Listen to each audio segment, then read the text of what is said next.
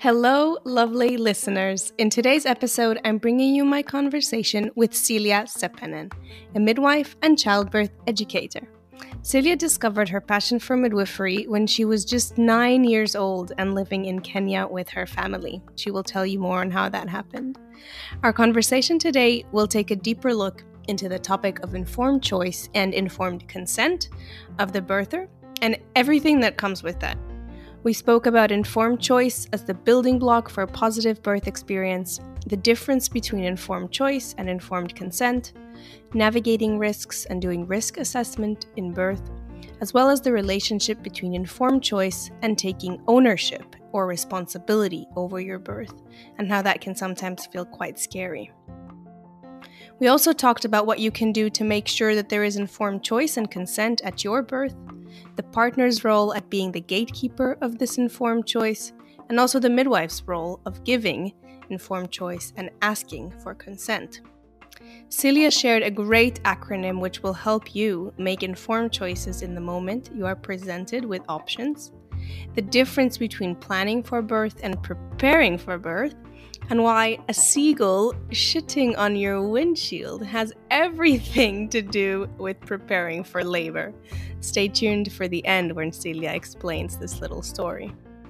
This is a fantastic episode filled with so many gems and eye opening topics. Before we jump in, I want to remind you that this is our last episode before the summer break. I will be back with brand new episodes and new guests for you on August the 8th, 2022. I look forward to having you back here with me. And until then, I wish you a beautiful summertime. Oh, enjoy the sun, enjoy the outdoors. And if you haven't had the chance to listen to the first 15 episodes, this is your opportunity. Go back, have a little binge listen so that you're all caught up by the time the new episode comes out in August. And now I want to get started with this really nice episode that I had the honor to have with midwife Silja Seppänen.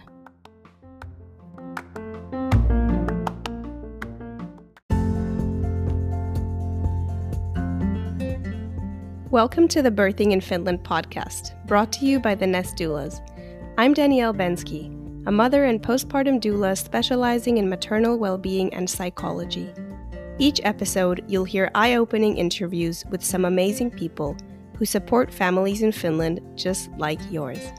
We'll help you navigate what it means to birth in Finland, growing your confidence on your parenting journey. Thank you for spending time with me today. Now let's jump into our daily dose of birthing in Finland.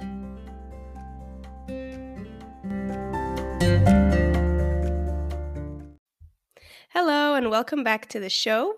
Today, I have the absolute pleasure of speaking with Silja. Um, she's a midwife and she's going to introduce herself in just one moment. But before that, let's just say hi and good morning. Good morning, everybody. I'm hi. Silja Seppänen. I'm a midwife and lactation consultant from Tampere, Finland. And I'm very, very happy that you asked me to be part of this episode, Daniel. Thank you very much. Thank you. It's really great that that you were so enthusiastic and agreed to to get on board. Before we jump into our topic today, could you tell us more about yourself a little bit? How did your journey start or how did it turn out to be to where you are now? Well, my journey started when I was 9 years old. My parents were missionaries and we lived in Kenya, East Africa.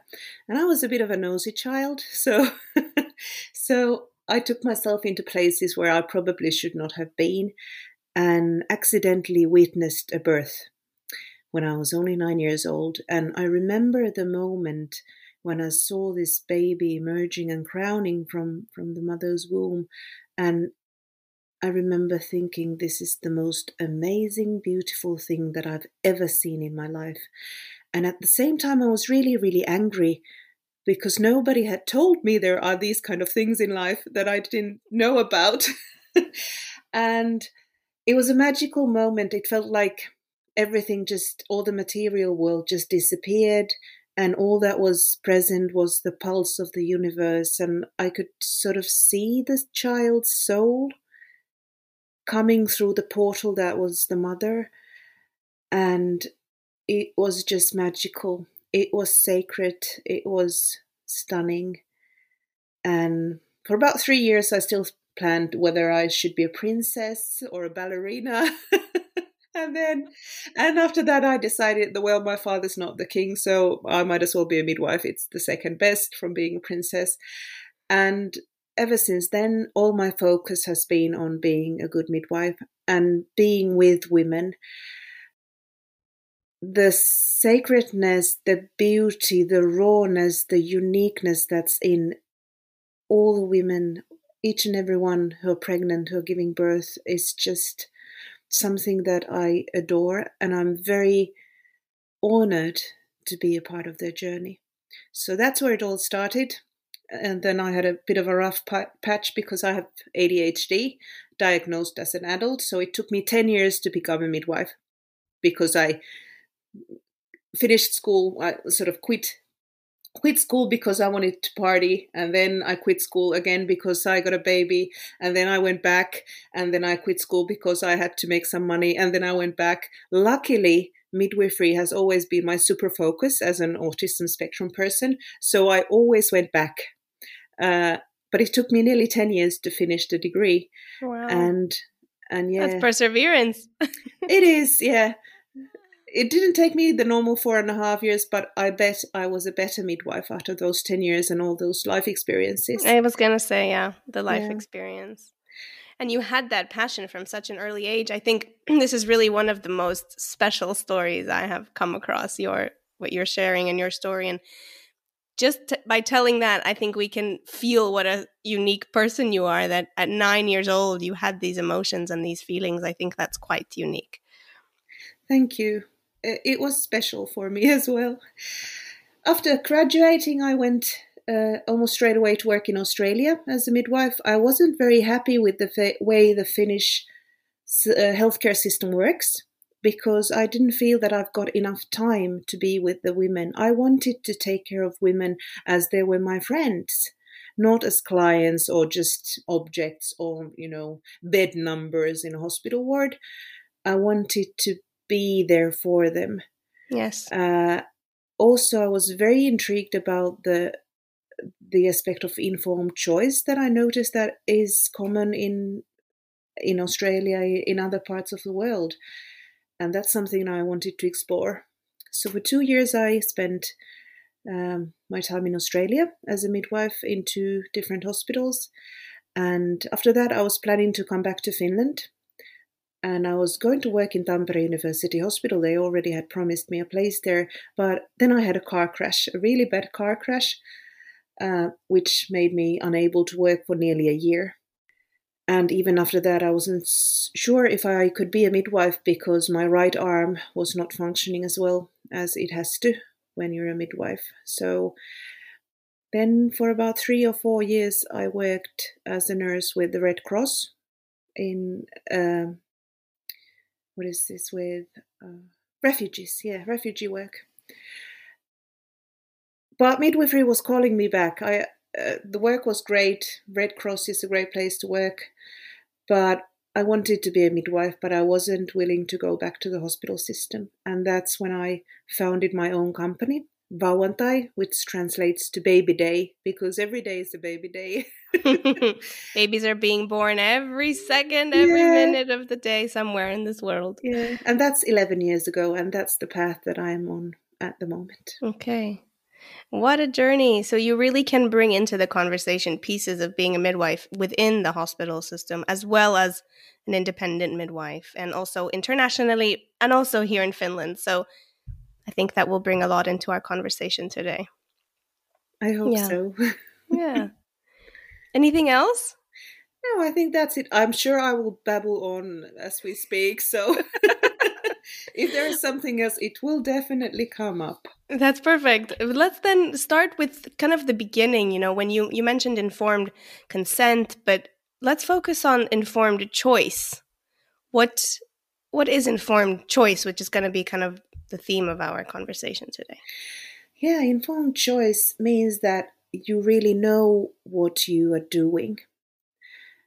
In life, in birth, um, you have to really have this deep knowledge of the choices you make because all the choices have consequences, especially at birth and in pregnancy. All the choices that you make, they don't only affect you, but they affect your child and future generations. No pressure there. but hardly. Yeah, that's how it is. And what I have noticed is that um, if women or people, uh, if people make a choice without fully understanding what they're choosing, there is a high risk of uh, being disappointed or being traumatized, uh, regretting your choices. When you are informed, which means that you know the risks, the benefits, the alternatives, you listen to your gut feeling and all that, you might still make a wrong choice, so, so to say. Uh, but you are more likely to be happy with it because it was informed. Yeah, and it was yours. Yes, definitely. It, it wasn't anybody else's, and this is something that I I I see in our healthcare system that somebody else makes the decision for you, whether it's a doctor, whether it's a midwife, whether it's your neuvola, your antenatal care nurse. But things are sort of brought to us on a silver plate. Nice, isn't it? It's catered for us. Somebody else has done the thinking, and we just have to go along. Or is it so nice? Is it so easy? I see a lot of people, a lot of families that come through the system and they are not happy with what has happened because it was not their choice after all. And all the, the times that I hear, if I only knew, if I only knew that this was to affect the baby or my birth or my breastfeeding this way, I would have done differently. If somebody told me, I would have worked harder. If somebody let me know this, I wouldn't push myself so hard. So, informed choice is sort of the it's the building blocks for for a good birth experience or a good breastfeeding experience. Yeah. And one that is like left positive and a warm feeling in your body when you remember and you know you have mm. these kind of happy memories from that time even mm. if it wasn't something that had happened and maybe you didn't want it to happen like in your initial dream or imaginary birth mm. in your mind but still if in that moment you were given information and you were made part of the decision making in the process and it's called like women centered or family centered care then you are more likely to have these warm memories of your birth. True. And so, what is the difference between this informed choice and informed consent? Are they the same? They're not the same thing. Informed choice means that you are making decisions based on the information that you've been given or that you have gathered. Uh, basically, you can make an informed choice about your place of birth whether you're going to uh, give birth at home or at hospital, whether you're going to have a cesarean or a vaginal birth. Uh, this is your choice.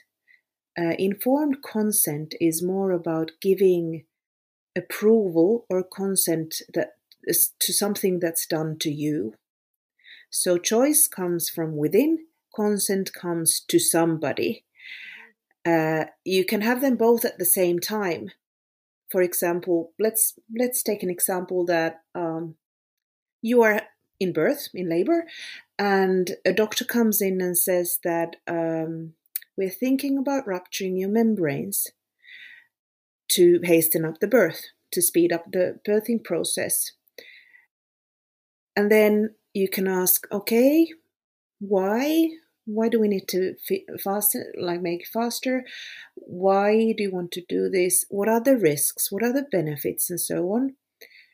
Uh, and when the doctor explains you might make an informed choice to have it or not to have it and then if you have a uh, if you make a cho- if you choose to have the membranes ruptured then you give consent to the doctor to rupture the membranes Right. So, this is the difference, in my opinion, between the choice and the consent. Yeah. So, the consent is like really at that moment when it's happening, perhaps. Definitely. Yeah. Yeah. The choice comes first, and then you might give or might not give a consent. But what we see a lot is that people give consent without actually being informed. Right. Speci- specifically in our system in Finland, where we have this. Um, I think it comes from the history where where the doctors were next to God, above Him. so uh, we we have this sort of culture where we give the power to certain authorities, whether it's the priest or the doctor or the lawyer or whatever, and we give the power of choice to them for them to weigh the weigh up the risks and benefits. And then after they've done the work the inner work and the thinking work they come up with their best solution for the problem or for the situation which is kind of safe and nice and cozy isn't it because you don't have to think too much responsibility you, yeah you don't have to you don't have to educate yourself you can just go there and you can have a really good experience this way as well because I have to say that the birthing professionals they are really professionals, and there is normally there is nothing malicious about them. They don't. they do not want to do harm. Right. Their first, good to clarify. yeah, their first and only priority is to have a healthy baby, a healthy birthing person, and a good outcome. Yeah. However, their choice might not be your choice it's always their choice. So, what could their choice be influenced by that uh, might not align with somebody else's choice? Well, it it should be evidence based, obviously. That's the like the bottom line. Everything should be evidence based. But they are human beings, so it could be influenced by the things they saw last week. Uh, they it could be influenced by their own views definitely always it will be influenced uh, with the resources whether there is enough staff whether there is enough money whether there is enough time so this is something that can influence the decisions of the healthcare professionals mm-hmm. this is reality I'm, I, I don't want to badmouth anyone sure uh, this is even my reality as a private practitioner. I might suggest something else because I'm pressed for time rather than doing something that will take more time because my resources are not available. Yeah. But I'm calling for something that's open and honest that we would say that, oh, yeah, we're pressed for rooms. We don't have enough space now. So that's why we'd like to rupture your membrane so that you get out of here quicker. And what would the response be if the woman or the person would say, yeah but I, I don't want that right now like how do you balance as a professional or, or a caregiver in the hospital or even in outside of the hospital system that the person's needs with the system's needs well we have a law in finland uh, for patients how would you say, lakipotilaan oikeuksista, the patient's rights, the patient rights law. And it says that you can't do anything to a patient in hospital against their wishes. Uh, the only time when you could do that is that if you're put under care because of a men- mental health serious mental health issue uh, but otherwise it's always your choice so then it would be okay we won't do that fine and then they would cope. So you don't have to be worried that you would be like put under something or that something would be done to you against your will as such. What about coercion? I mean, I don't know how it is in Finland, but I definitely am familiar with, you know, birthing people being sort of coerced into going under certain procedures, especially using fear and like the fear of the baby's life, or, you know, if you don't do this, you're putting your baby's life at risk. And birth is such a vulnerable time that and of course, you want the best for your baby. And if the doctor or the midwife is telling you that you are doing something that jeopardizes your baby's life, what, what do you think about this topic? Uh, I have seen this happen. Uh, I have seen it happen uh, in a case where the mother had Streptococcus B Uh, in, growing in her vagina, this bacteria that might cause some serious infections for the baby and the hospital policy is to give some antibiotics during the birth to prevent the infection from coming to the baby. It's not a hundred percent cure. It's just it's lowering the risk of of the infection. And the mother didn't want the antibiotics. So the doctor told her that you have to take the antibiotics. And she said, No, thank you. I'm not willing. I'm willing to take the small 2% risk. I don't want to have the antibiotics. Uh, and the mother wanted to use the bath as a pain reliever method. And the doctor looked at her and said, There's no way I'm going to let you use the bath unless you take the antibiotics. I don't see any medical reason behind this. You can still monitor the heartbeat. Everything was normal. The baby's heartbeat was normal. There were no, there were no signs of infection. But I think it was it was coercion is a very mild word. It's more like what is this word? blackmailing. Yes, thank you. Blackmailing. Sorry for losing words, but yeah, it was blackmailing more so. Uh, but then there's this fine line because we have to tell, as healthcare yes. professionals, we have to tell that what you're doing might be risking your child's life. Yes. And that can be perceived as threatening or blackmailing when it's just actually giving information.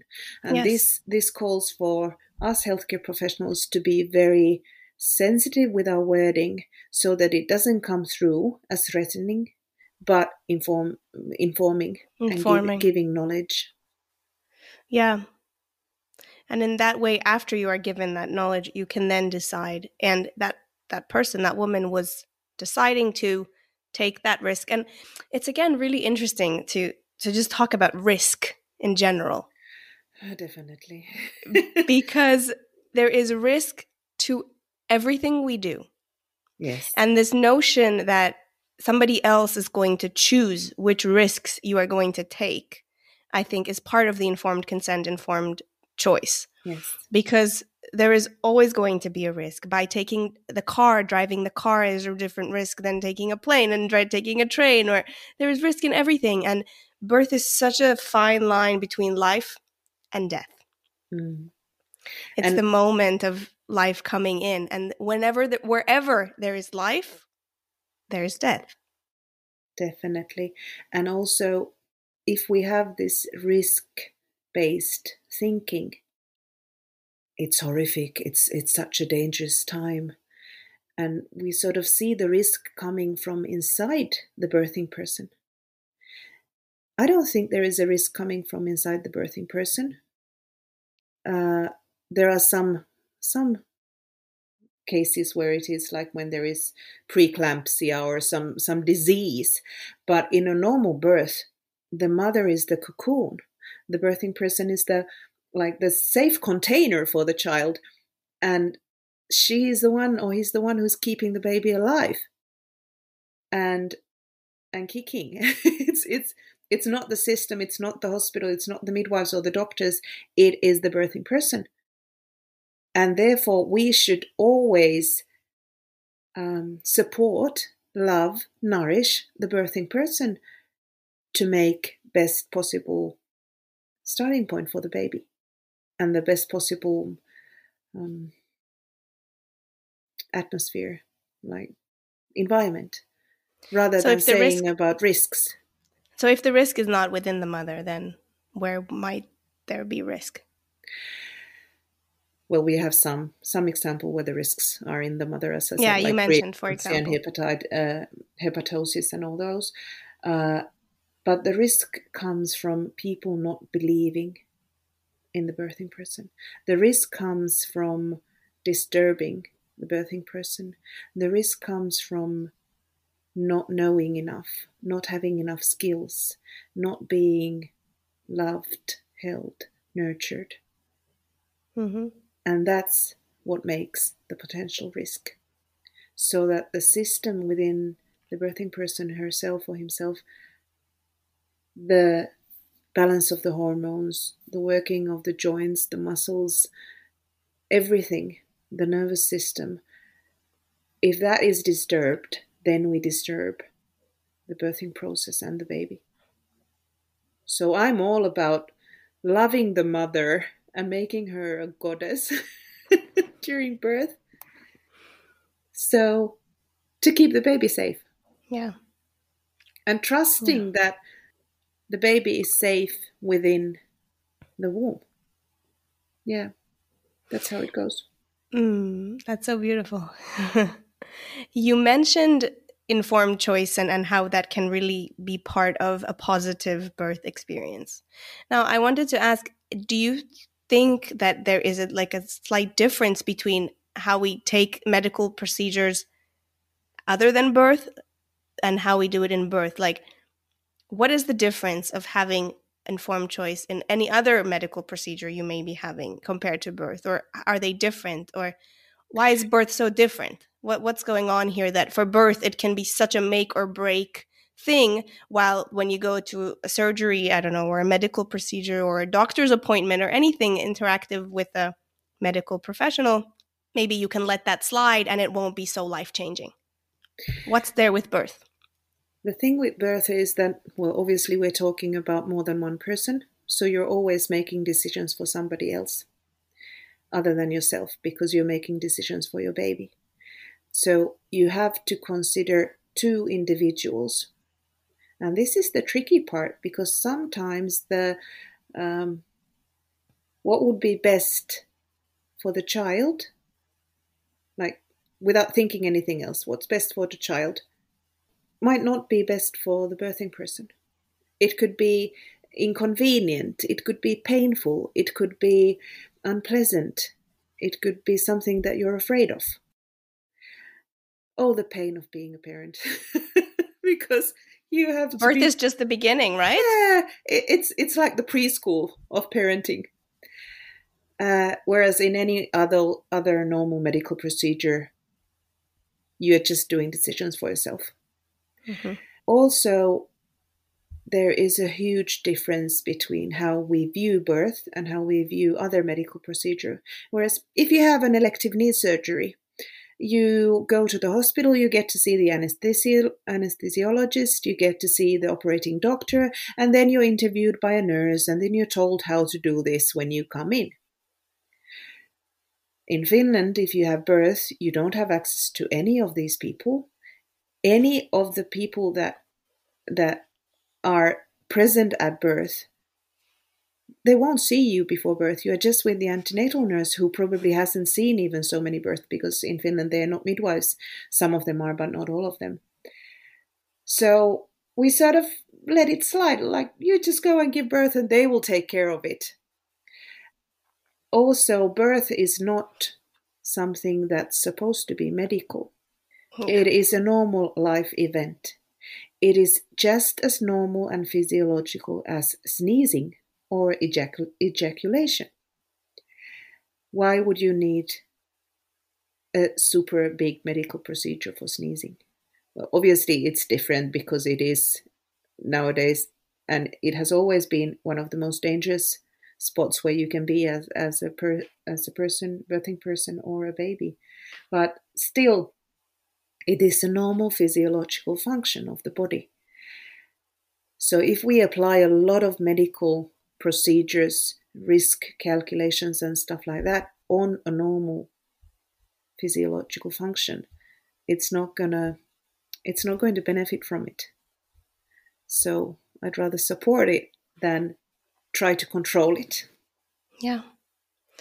Yeah. And that ties really nicely in with the cascade of intervention, as we say. I mean, when I was choosing to have a home birth myself, and I was getting quite a bit of criticism or fear mongering from people in my surroundings, I was trying to explain my decision, which, as a birthing person or a pregnant person, can be a little bit hard. You know, you're very vulnerable, and then you have to go out there and defend your decision. That that was a bit challenging. So I used to say like giving birth doesn't happen in a vacuum and it's a bit like a domino effect. You know, your environment and the place where you are and the people in your space has a very big impact on the outcome of your birth. Of course, as we said, it's such a fine line and it's such a portal and it's a very, very unique time in a person's life uh, for the birthing person and the baby, as you mentioned. But still, you can do that much within your control, within your informed choice to make the decisions that are right for you. And for me, that was that was the thing. The moment I understood the domino effect and the kind of importance of the environment and the people and the physiology of birth and the reptilian brain and you know everything that that this talks about i knew that for me home was going to be the best option and that may not be for everyone but again the more choice we have the more freedom we have and the more empowered we can be and for me there is a little bit of choice lacking um, from what I know about giving birth in Finland. And the fact that, for example, if you do want a home birth, there is no financial support for that, mm. and it's completely outside of the system. Um, so it, I would be very happy to see that changing sometime in the future and more birthing centers opening. I mean, I know in the past, uh, in the history of, of Finnish birth society, or how would you say, practice, there used to be more smaller birthing hospitals, even in Helsinki. And they have slowly been shut down, and everything is kind of congregated into one big hospital, uh, at least in, in, Helsinki, which is the Naisten Klinikka. So, yeah, uh, this is all, again, about informed, being informed and knowing the facts so you can make a choice that is right for you and for each person that will be a little different. Definitely. And it can also be very scary. I remember yes. I remember one of my mamas, my dear mamas that I was talking about, she was also almost angry at me.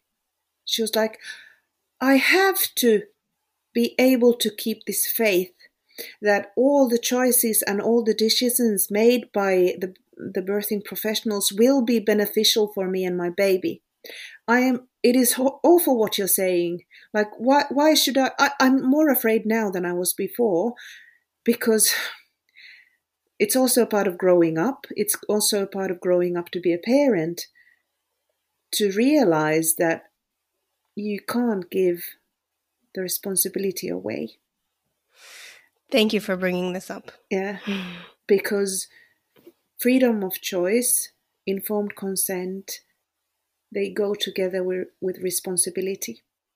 Yeah, and I think when I was in fourth grade, we had a st- study topic called rights and responsibilities, yes. and they are together. they they go together, and we have this sort of we have this fantasy or a dream, and this is what the system also or, or the current narrative keeps telling us that uh, the hospital will uh, take the responsibility.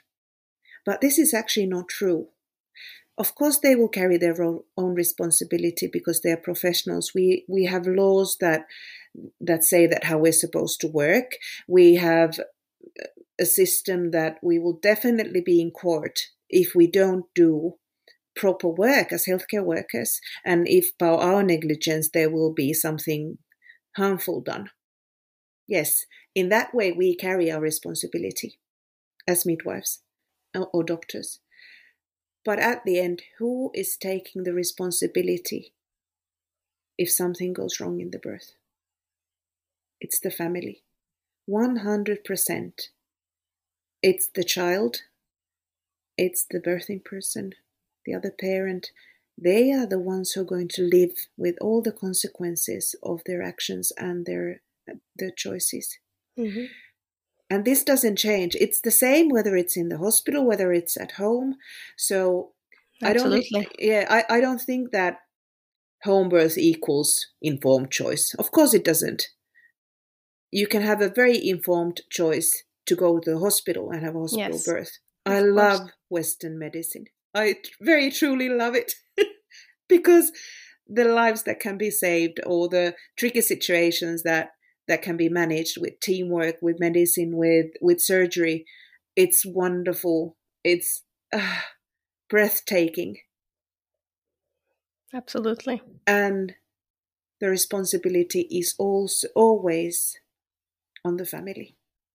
Yeah. But we like to sort of have our little lullaby of the hospital is taking the responsibility and I will just go there and this this actually does bring safety and the feeling of secureness to some people. And that's great, that's fine, and you can have it. And we'll hope that everything goes really well and you can have a very great birthing experience and come out of the system without a scratch.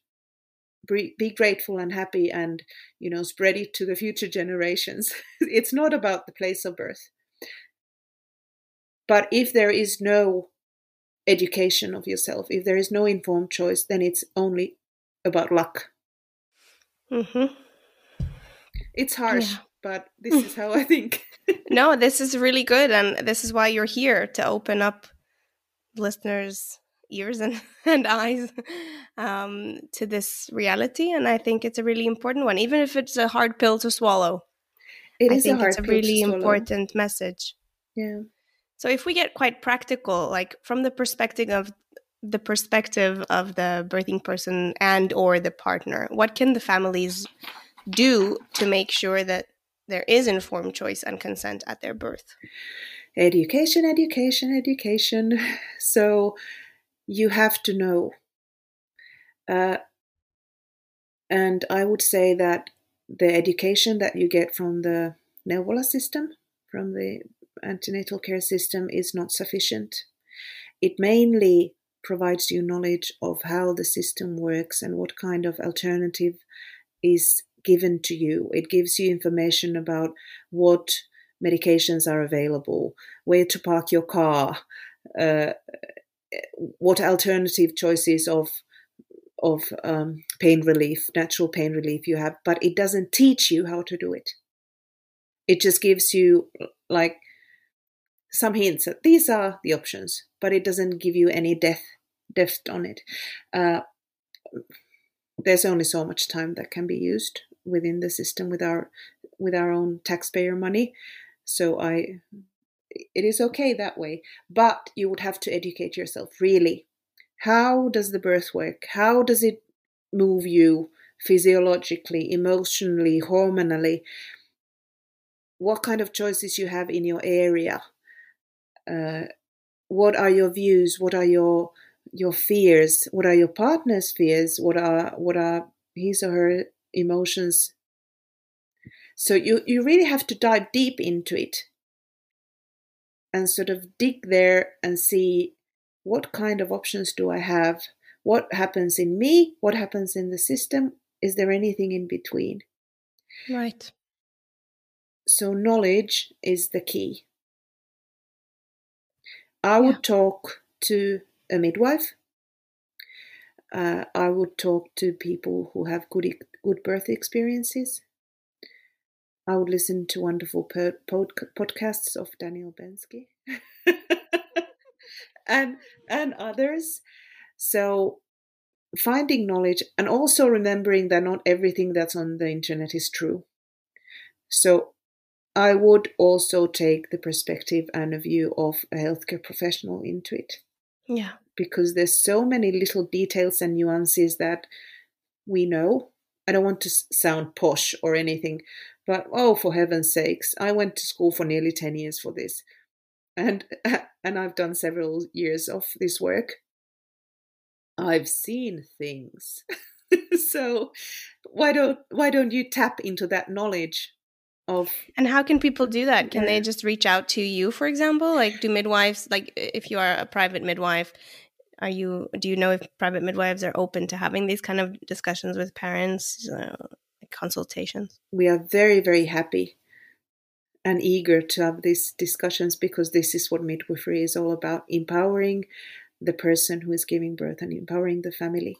So you can reach out to me or any other private midwife. Even your... if they don't take you as you as their midwife. Definitely. Yeah, you can yeah. you can book just one hour sessions or two hour or five hour or whatever sessions with nearly all the midwives. We are very flexible. Okay. Uh, so you don't have to buy the whole package of getting your own midwife. You don't mm-hmm. have to even buy, like, for example, I offer a five hour antenatal course for 190 euros. If that's too much for you, book me for an hour for 80 for 80 euros. If if there is not a midwife in your area, thanks for the pandemic, all the midwives use Zoom at the moment. so we had to crawl out from our ancient caves and learn to use the new technology. so it's all for your benefit. Reach out, ask for help, yeah. ask for knowledge.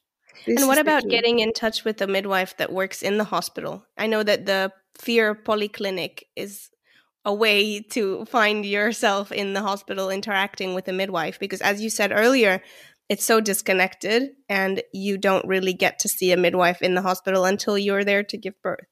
But Yeah, you know about this Fear Poly- Polyclinic, Yeah. I assume. Yeah. I, I do. All the hospitals have a fear polyclinic, and you can get there uh, by a referral from your own neuvola, from your own Yeah. antenatal care provider. Uh, it's very wise to talk about your fears very early in the pregnancy because the polyclinics are quite choco blocked full. So, uh, to be able to get there before it's actually your due date, you have to talk about these things early, around 20 That's weeks or so. Uh, also, a lot of the hospital have this chat where you can ask the midwife. So please utilize those. Uh, you can always call the number that you provided where you would call when you give birth. Okay. Obviously, they don't have time for any lengthy conversations, but if you have like ASAP now worry that doesn't need emergency ambulance, you can always call them and ask, hey, what to do. This this is what we're here for. Yeah. For you. And this in-depth in-depth education then would not be something you could maybe easily find with the midwife the hospital midwives. For that you would need either the private midwives or a doula or a childbirth education course that is available somewhere else. It depends on the hospital. Some of the hospitals actually do provide quite com- comprehensive and really in depth um, antenatal education as well. Okay. Uh, some of the local midwifery union people also offer it, and you might have to pay 20 euros or something. So it's sort of in the hospital, but it's not a hospital service. okay. It's a midwifery service. So ask your own hospital what, what kind of services they have. You don't have to only rely on, on private midwives also. Yeah. The public service gives you something. Okay, good. That's that's really important to know.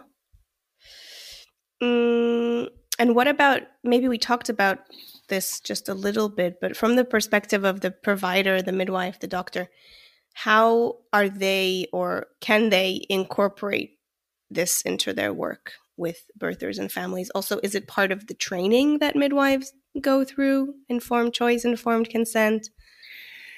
Well, I can only speak about the training that happened in the 1990s and in the early 2000s because that's where when I did my training. I'm sure a lot of things have changed in 20 Mm. years. I can imagine. So I hope. I do hope so. So I probably shouldn't go into that because that that would be old and ancient knowledge. Um, but yeah, definitely we talk about informing the patient. But I think it's still a bit like informing the patient about our decisions. Not giving Not about their options. yeah, not about their options, but our decisions. This is at least what I see see in in the real hospital setting when I go there as a doula. Um, we have this thing in Finland called käypä hoito, which means like proper care or decent care. Uh, is like provider's Bi- Bible that gives us guidelines on how to take care of certain certain things. We don't have a käypä hoito, a proper care for natural birth at all, but we have this this käypä hoito guidelines for a lot of things that happen in pregnancy and birth, and we're sort of our hands are tied in that. So we cannot offer anything that's not in that guideline. So you would not hear from a doctor that, okay, you can use homeopathy for this or acupuncture if there is something that they want to treat. Even though in private life they might themselves go to an acupuncturist. But within Right. the guidelines, they should not say anything about it. So this is something that ties our hands in, in the public system. Uh, That's interesting. Good to understand this kind of yeah, the background context. Yes, and all the things in Käypä hoito are evidence based. So it's not just something that Okay. we throw out of a hat and think that, okay, this is where our taxpayers' money go. we won't give anything else, but it's actually research based. Mhm. So Good. you can also trust in it. But definitely, yes, I think there should be more of giving information and about the options and not information about the choices that the doctors and midwives have made. And it is very slowly, slowly probably shifting that way. And if you ask, if you are educated enough to ask, Finnish people are quite reliable, trustworthy. We don't really lie all that much. That's something that's definitely in our upbringing and education. So if you bluntly ask, what are the options for this? What are the risks and benefits? You can be quite sure that the doctor or midwife does not lie to you. Mm. But you have to be witty. put yeah, spot, kind of Yeah. put them on the spot, so to say. yeah, you have to be brave enough to ask. Yeah. Yeah. And I think that really does take bravery, especially with the the good girl kind of mindset, how we've been raised and again to see that doctor with the coat or the midwife there in the hierarchy, I am now the patient and I am being treated and I follow their rules and I'm the good girl and I am conforming to what they're saying. It can really take bravery to And- stand up to that. This is especially hard in birth because your brains are filled with oxytocin. And you really shouldn't be doing this kind of thing when you're birth birthing. That's very true. And oxytocin tends to make you more uh, compliant, more willing to please others, more willing to trust that everything's going to be fine, uh, more vulnerable. And this is why it's super hard in birth to ask, okay, why did why do you want to do that? Why do you want to do this? And this is well, in my antenatal training, we focus on educating the birthing partner. I was just gonna bring that into Yeah, the conversation. yeah. Say say more about this. Yeah, because the birthing person should be allowed to just sink into the birth and just sort of throw him or herself into the arms of everybody else and just immerse in the waves of uh, and and this moment of giving birth and everybody else around the birthing persons should be the warriors and the gatekeepers and and the caregivers. So they should be giving care to the birthing person but they should also be the ones who who question and and defend. It's like have yeah. it's like when a lioness gives birth the lion papa circles around around 20 meters away from from the lioness to keep all the hyenas and vultures away so the lioness has peace and calmness to give birth to the pups because that's what her body does and she knows how to do it and this is the same with with humans we provide the calm loving atmosphere and then the birthing partner is the one who asks the questions Could you give an example how that might look like? And is this something also that you kind of teach in your antenatal classes, right?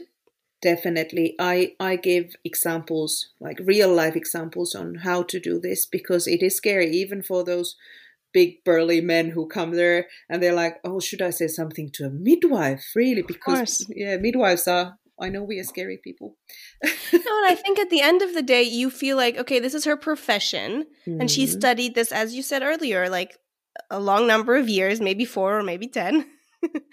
and you've had all this experience. So, what do I know? Mm. and Maybe Yeah. my opinion and my knowledge is less than. And how should I think that I know better? Mm, because it's your life and your experience. That's why you have the right to ask. Uh, for example, I was a doula in a birth uh, for the first time parents, and then they had this birthing list, like the wish list.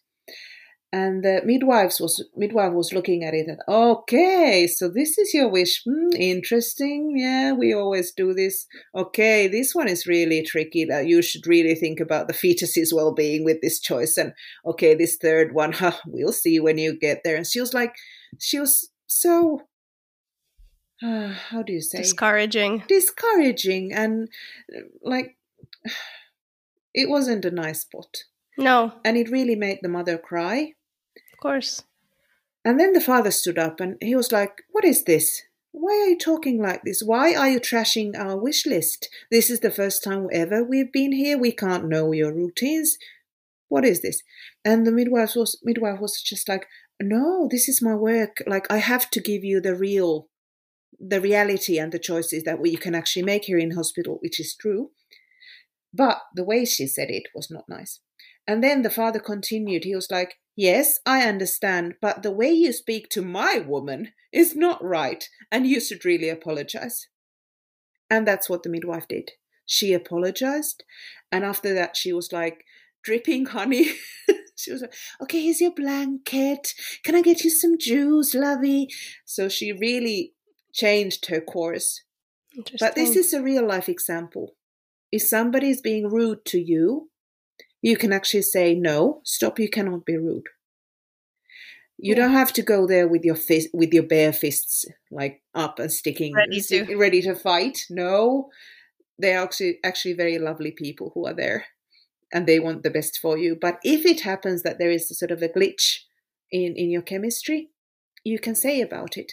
And, and, i think also for our perspective you know as as the family coming in also the way we speak to the midwives will have an impact on how the midwife Definitely. will return. So even if you're not feeling it with that midwife you can ask to change a midwife or ask her or explain to her that that wasn't uncom- uh, uncomfortable for you mm-hmm. and in a kind of very respectful way still. Yes. Respect is is very good it, it should go both yeah. ways I mean, so we all want good you know we're yeah. all there for the purpose of of returning home happy and with positive birth experiences with healthy yes. healthy so, mom and healthy baby education and having a well written wish list yeah. uh, I have mainly experience from Tampere University Hospital, and I have to say that they are really good. The hospitals, uh, mid- hospital midwives and doctors, they are really good at reading the wish lists and really trying to provide and accommodate all the hopes and wishes. And they are really really sorry and they say it out loud if it doesn't happen the way the family has planned. Mm-hmm. i have heard this so many times and always the new midwife has the list in her hand so they i'm very very proud of my own district hospital for this. That's great to hear tell us again which one which one is that that's tampere yeah Yeah. Great. I'm not saying that not the other hospitals wouldn't do it, but my experience is from Tampere. Yeah, yeah, yeah. I also want to add that it can sometimes happen that with all the education and all the preparation, and all the informed decisions and the support that someone has prepared for themselves, there are still surprises in birth. And I want to acknowledge that sometimes things do surprise us in labor, even though we've done all those things. And that can be really hard. Oh, from your experience, how can people cope with that? Uh, as it might be quite difficult to digest and to come to terms with. And would that also be something of the preparation process? Definitely. So I wouldn't set any any concrete plans for birth because it's a natural event. It's like if you're going to a holiday let's imagine you're going to Rome and you've really you've really done your research and you want to visit this museum and and that park and this restaurant. And then when you get to the airport and when you go into the taxi then a seagull shits on your windshield and the taxi goes into the ditch and then you spend the week in the hospital with a broken ankle. Was mm-hmm. it your fault? Did you not prepare well? No it wasn't. It was just a seagull and this is what happens in birth as well. Sometimes there are seagulls shitting on your windshield because it's a natural process and you can't really prepare for everything. And that's something that's good to keep in mind. You cannot plan birth at all. You can That's why pre- you don't call it a birth plan but a birth wish list. Yes. You can prepare for birth. And that's a different thing. And if there is something that didn't go the way you wanted, if there is a big disappointment or trauma, then you deal with it. And then there is help available from private midwives, from private psychologists or public psychologists, from Neuvola, from your own peer support group. The baby is a great uh, grief reliever, the skin to skin contact, snuggling up with your newborn. So there's a lot of things that can heal you afterwards from the disappointments or the trauma. but be open to the fact that you cannot plan birth. You can prepare for it. Yeah. Yeah, that's a beautiful way to, to explain that. Sorry for using the curse words. I always do that when I get excited. it's okay. I will mark this episode as explicit. Thank you. X rated. Do not listen with young children. Put your headphones in. Thank you. you mentioned a little bit in the beginning about benefits, risks, intuition. Can you explain the BRAIN acronym to the listeners? How they may use that at their own birth? Definitely. The BRAIN acronym comes from words benefits, risks, alternative, intuition, and nothing. It means that when you are facing a choice in, in birth or when you are presented with an option, you can always ask, what are the benefits of this intervention that you are suggesting? Why are we doing this? What are the risks involved? What are the risks for me? What are the risks for the baby? Then you can ask whether there's any alternatives. Usually there is. Let's take, for example, if you are getting an induction for birth. You can first ask what are the benefits of inducing the baby, inducing the labor? What are the risks in it? Is there any alternatives? And then there, there's the ballon, there's medication, there's oxytocin, there's rupturing the membranes. Some of them might not be used because of what your body status is, what your cervix is like, what how the baby is doing, how many weeks you are. But you can always ask rather than just the doctor telling you that, okay, we're giving you these pills to induce you. You can ask, oh, is there anything else? And then you might end up with the ballon. ballon. Uh, so alternatives, and then the scary part, which scary part, which is intuition. What does your gut say about it? Listen to your intuition. It might be just the same what you are suggested okay, this this feels good. This feels nice. I can definitely go with this. I can sign. Give me the papers. Oh, you don't really sign anything in the hospital. It was just a metaphor. Metaphor. And then there's N for nothing. What if we don't do anything? What if we just let it go as it goes? And after you have discussed these things with your care provider and listened to your intuition, I think you're on a good path to make an informed choice and giving yeah. an informed consent. Yeah, this is a really nice tool to have in mind, and it's easy to remember. Brain mm-hmm. uh, to help families within that very moment of things actually happening. Okay, let's let's think about it in this way and see which decision I want to make based on informed information. Yes, and intuition is actually a really important part because that's the only guideline we really truly have. And when you listen to your intuition and make your decisions based on that, plus, of course, all the facts, you very rarely go wrong. You might not end up where you want it to be, but it still happened the way that it's supposed to happen. It's more empowering in that way, I feel. Definitely. And there is something to be said about a pregnant person's intuition. Oh yes. and the instinct, the, the maternal instinct or the parenting instinct that kicks in the moment your baby is in there. Like I knew from my firstborn, I knew that I was pregnant before, way before the pregnancy test. I saw the baby in me. So it's just the intuition is a very powerful tool. And when we are pregnant, we are tapped into the greater source. That's my firm belief. Oh, it's, it's so exciting. I want to be pregnant again. I know. I'm like, okay, my daughter's two years old. When are we having the next let's, one? Let's, let's do this again.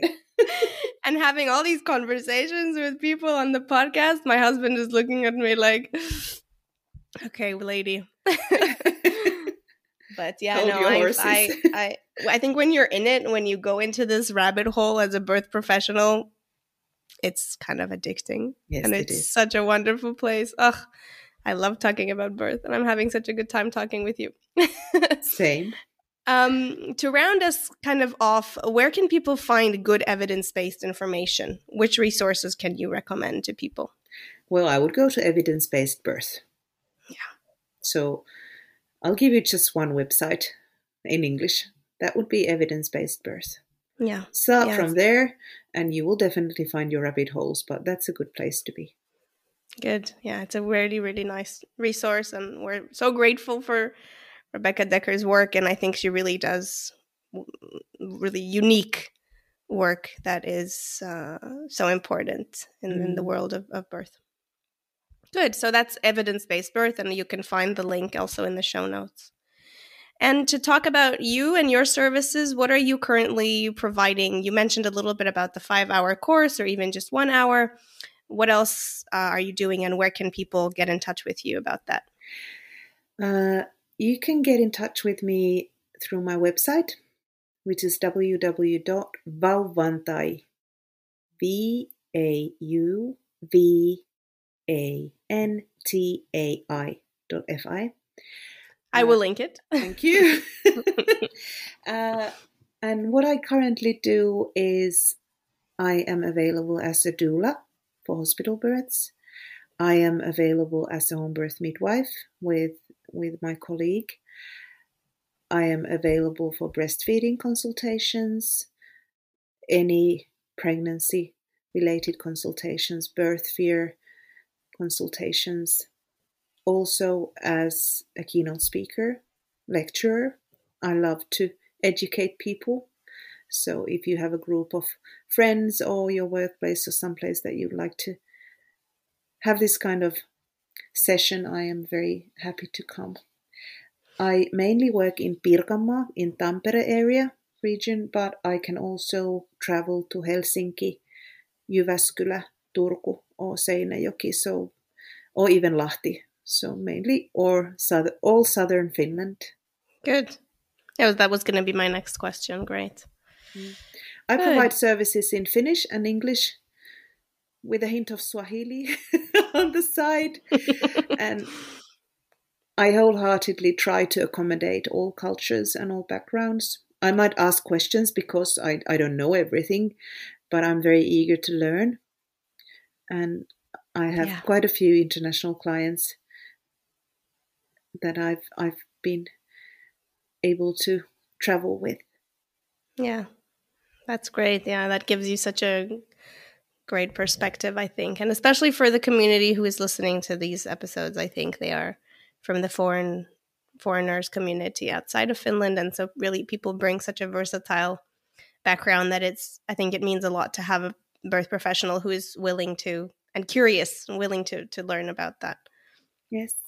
Is there something you want to add still just before we say bye? Well, I want to say to all the listeners who probably want to have a baby or are expecting a baby or just had a baby that you're doing well. I'm proud of you. You're doing a great job. And Mm. I'm here for you.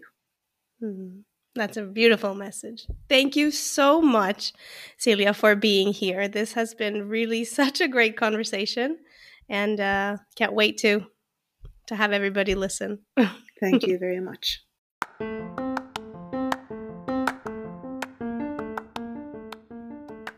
I hope you enjoyed listening to this fascinating episode with Silja Seppänen about informed choice, informed consent, and taking responsibility over your birth.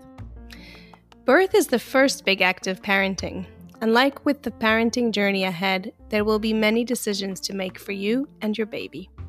This may be just some of the first ones, and I hope that you feel empowered by this episode to realize that birth is a big and important day in your life that goes on to influence your mothering experience as well.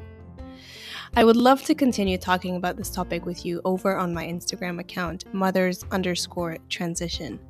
I want to hear your thoughts about this episode, so leave me a comment under the relevant post.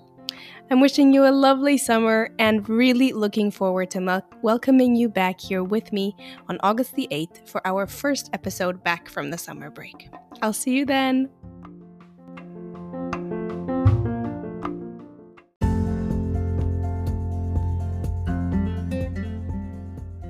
Thank you for tuning in to the Birthing in Finland podcast. To get the show notes for this episode, go to doulacollective.fi forward slash birthing in Finland. If you enjoyed the episode, go ahead and share this with someone who you think needs to hear it a friend, a colleague, a neighbor. Help us get the word out so that more families can start enjoying these conversations. See you next time when I introduce you to another amazing person supporting families just like yours.